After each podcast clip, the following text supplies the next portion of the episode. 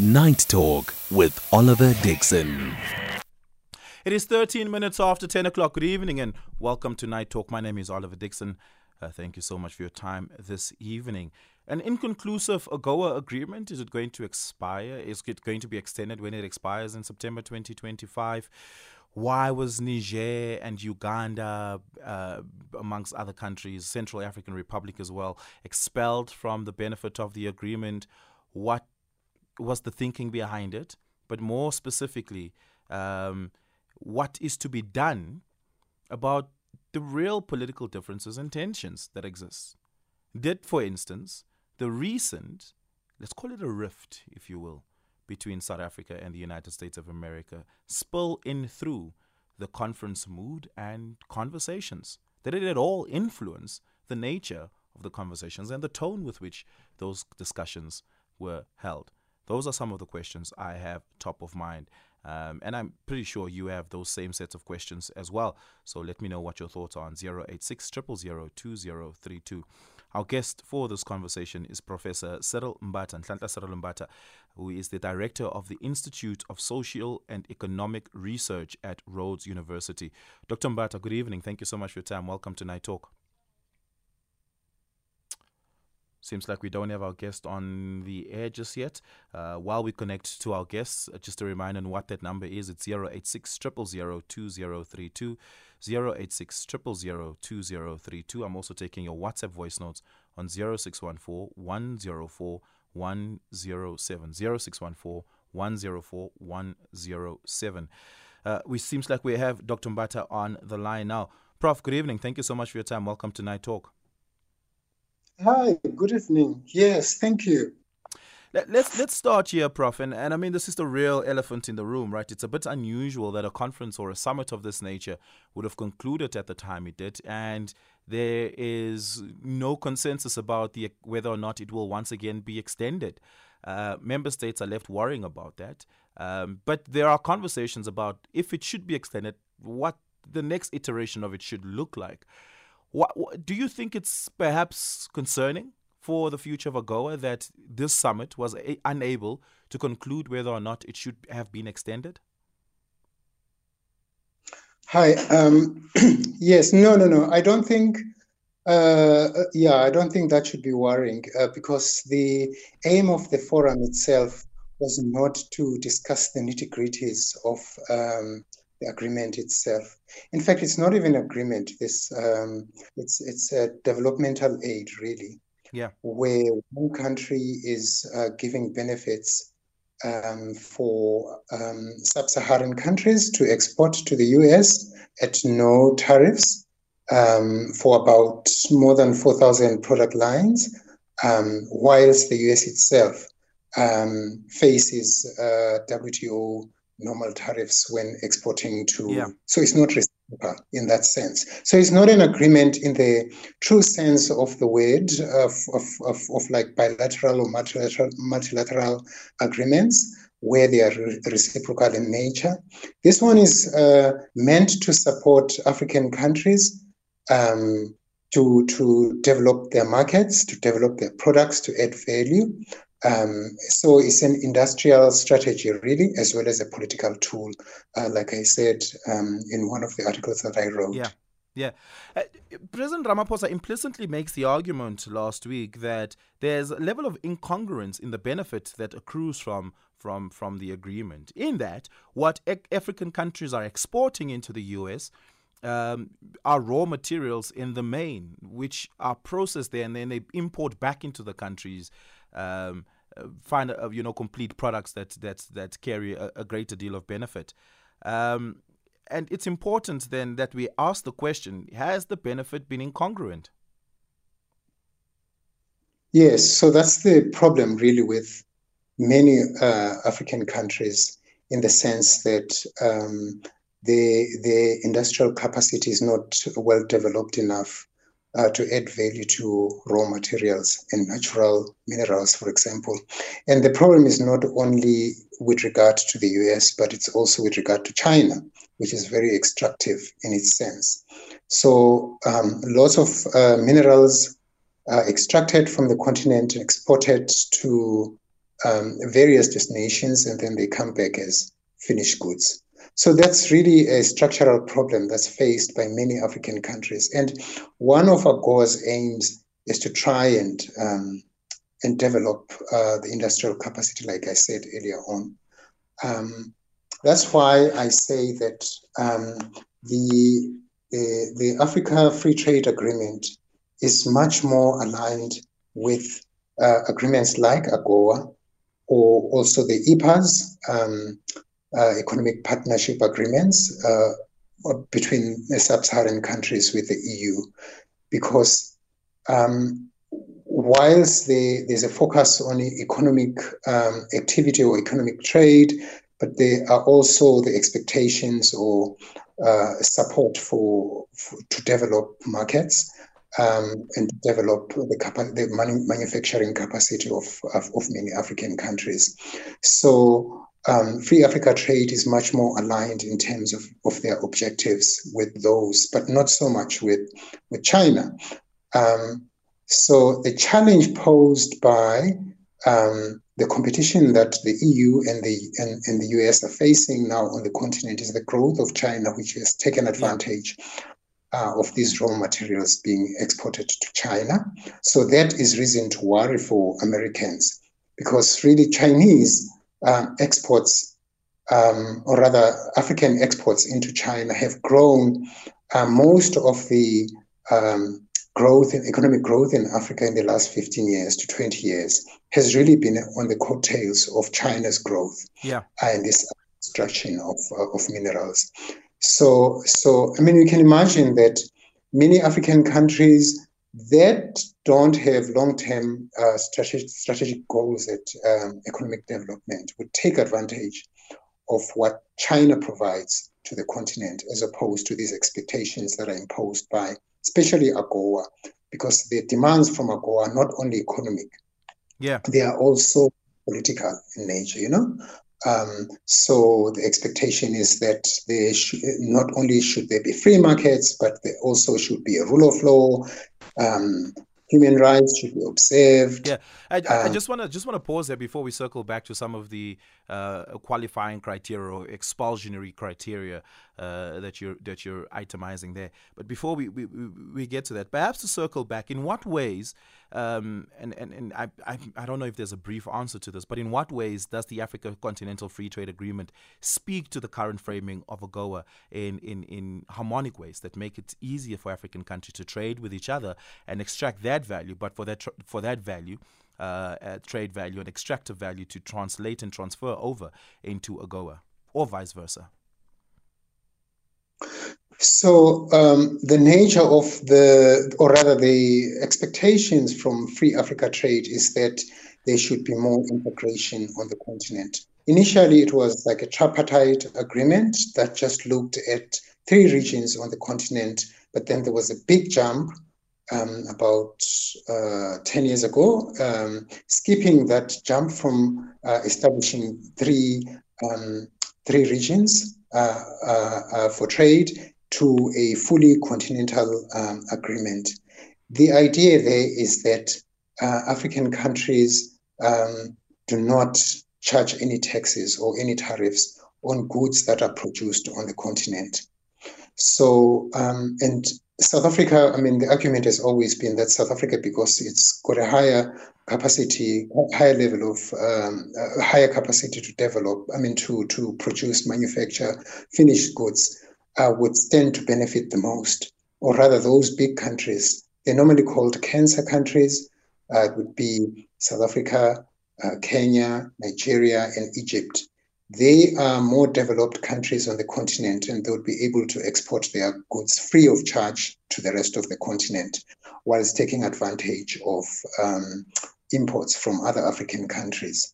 Yeah. Um, with the realization that the level of development is not even amongst these African countries, there's an understanding that with free Africa trade, some countries would be given a leeway to protect their markets, um, not to face so much competition from bigger countries. Uh, you can imagine when you are opening up your market and you not you don't charge any taxes for goods that are coming in. Um, those incoming uh, goods from other countries would just kill local industry. So the smaller countries um, discussions right now in the implementation process is that those um, those vulnerable uh, uh, sectors in smaller countries are protected for a number of years. Uh, tariffs are not re- removed completely or all at once. So it's a staged approach to give allowance for these uh, sectors to grow, to industrialize, for them to be more competitive. So that is very much in line with um, the aspiration for AGOA that which is uh, um, uh, looking at um, pr- promoting industrialization on the continent. So, a phased approach uh, to allow smaller countries to develop their markets, to develop their sectors, whilst protecting them for a time being. Um, um, the, the hope is that uh, there, there would be more there would be more uh, level of uh, industrialization in, in African countries, and then the trade would be more on an on an even on an even ground. Yeah. yeah. So so that yeah so that is very much aligned with what the Americans are trying to do in terms of markets, but AGOA has got other added um, conditions. If you um, that, if you look at the emerging economies on the continent, such as South Africa, Mauritius, Ghana, Uganda, well, now exclusion, exclusion of Uganda, uh, perhaps Rwanda and, and, and, and Kenya, Nigeria as well. Um, can you, is there enough data, tr- trade data or otherwise, that retrospectively can help us make a value judgment about the benefit and, and, and uh, usefulness of AGOA as a trade agreement.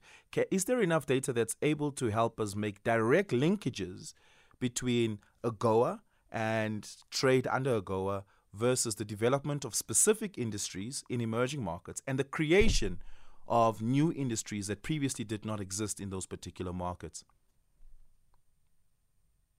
Uh, I'm not sure on your last part uh, of the question, but on the first part, yes, there is World Trade data that can can show you how much trade flows um, began yeah. emerging after two, uh, year 2000 with the, uh, the, the adoption of AGOA, and then you can separate the countries um, that were uh, the initial beneficiaries of AGOA from those that uh, were not included at the beginning. And then you, you can look at the trade uh, trade patterns in terms of product flows from those countries into the US and how much AGOA had contributed to um, um, um, the trade value yeah. from those countries.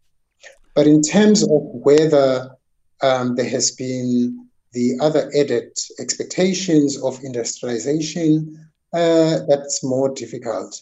Um, that would be more difficult. But I mean, the, the anecdotal evidence, especially around Kenya, is that AGOA has helped Kenya in developing its uh, manufacturing of apparels, uh, goods going into Kenya. In South Africa, the um, the evidence shows that AGOA has allowed more of our automotive industry um, products there are being exported exported to the US. So, so the first part, yes, the, it's clear. The second part, uh, um, one has to extrapolate uh, in terms of what has happened. And I think you can use the difference of what has happened in the countries that have been beneficiaries from the start against those those that have not been at the yeah. beginning, and look at at what has happened there in terms of trade as well as in terms of industrialization. Yeah. Um, and just and, and, and importantly to this is, of course, the next iteration of AGOA is once again going to be entirely at the discretion or uh, uh, you know political framing and imagination of lawmakers in the U.S. Right? Uh, to to the extent that that's the case, from what you had outlined, some of the uh, thinkings are around the protections of uh, smaller economies, giving them time and space to be able to establish markets and uh, industry, uh, and to find within whether in the Africa Free Trade Agreement or any of the other uh, trade agreements that they're locked into, to find some level of uh, base and support and, and stability in that, um, you know, and then opening itself up to all the rest of it. Are American lawmakers likely to be sensitive to that sort of context?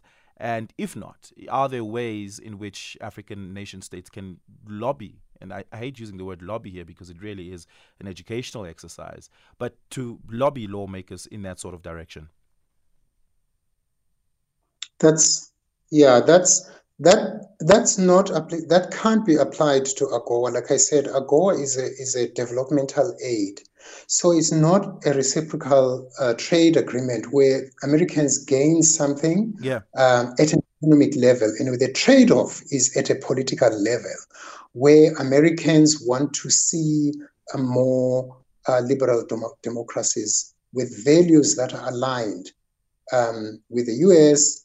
rather with the Western world, Western democracies. That's really the main aim, actually, of AGOA, is to try and ensure that values in Africa, uh, democratic values or political values in Africa, are more aligned with um, American American. So, so the idea that they would give. So, so, so, um, so, Prof, just to understand you correctly, d- despite the, the, the, the, the sort of one traffic way, one way traffic nature of, of the agreement, that the trade off for the U.S. is entirely political and ideological.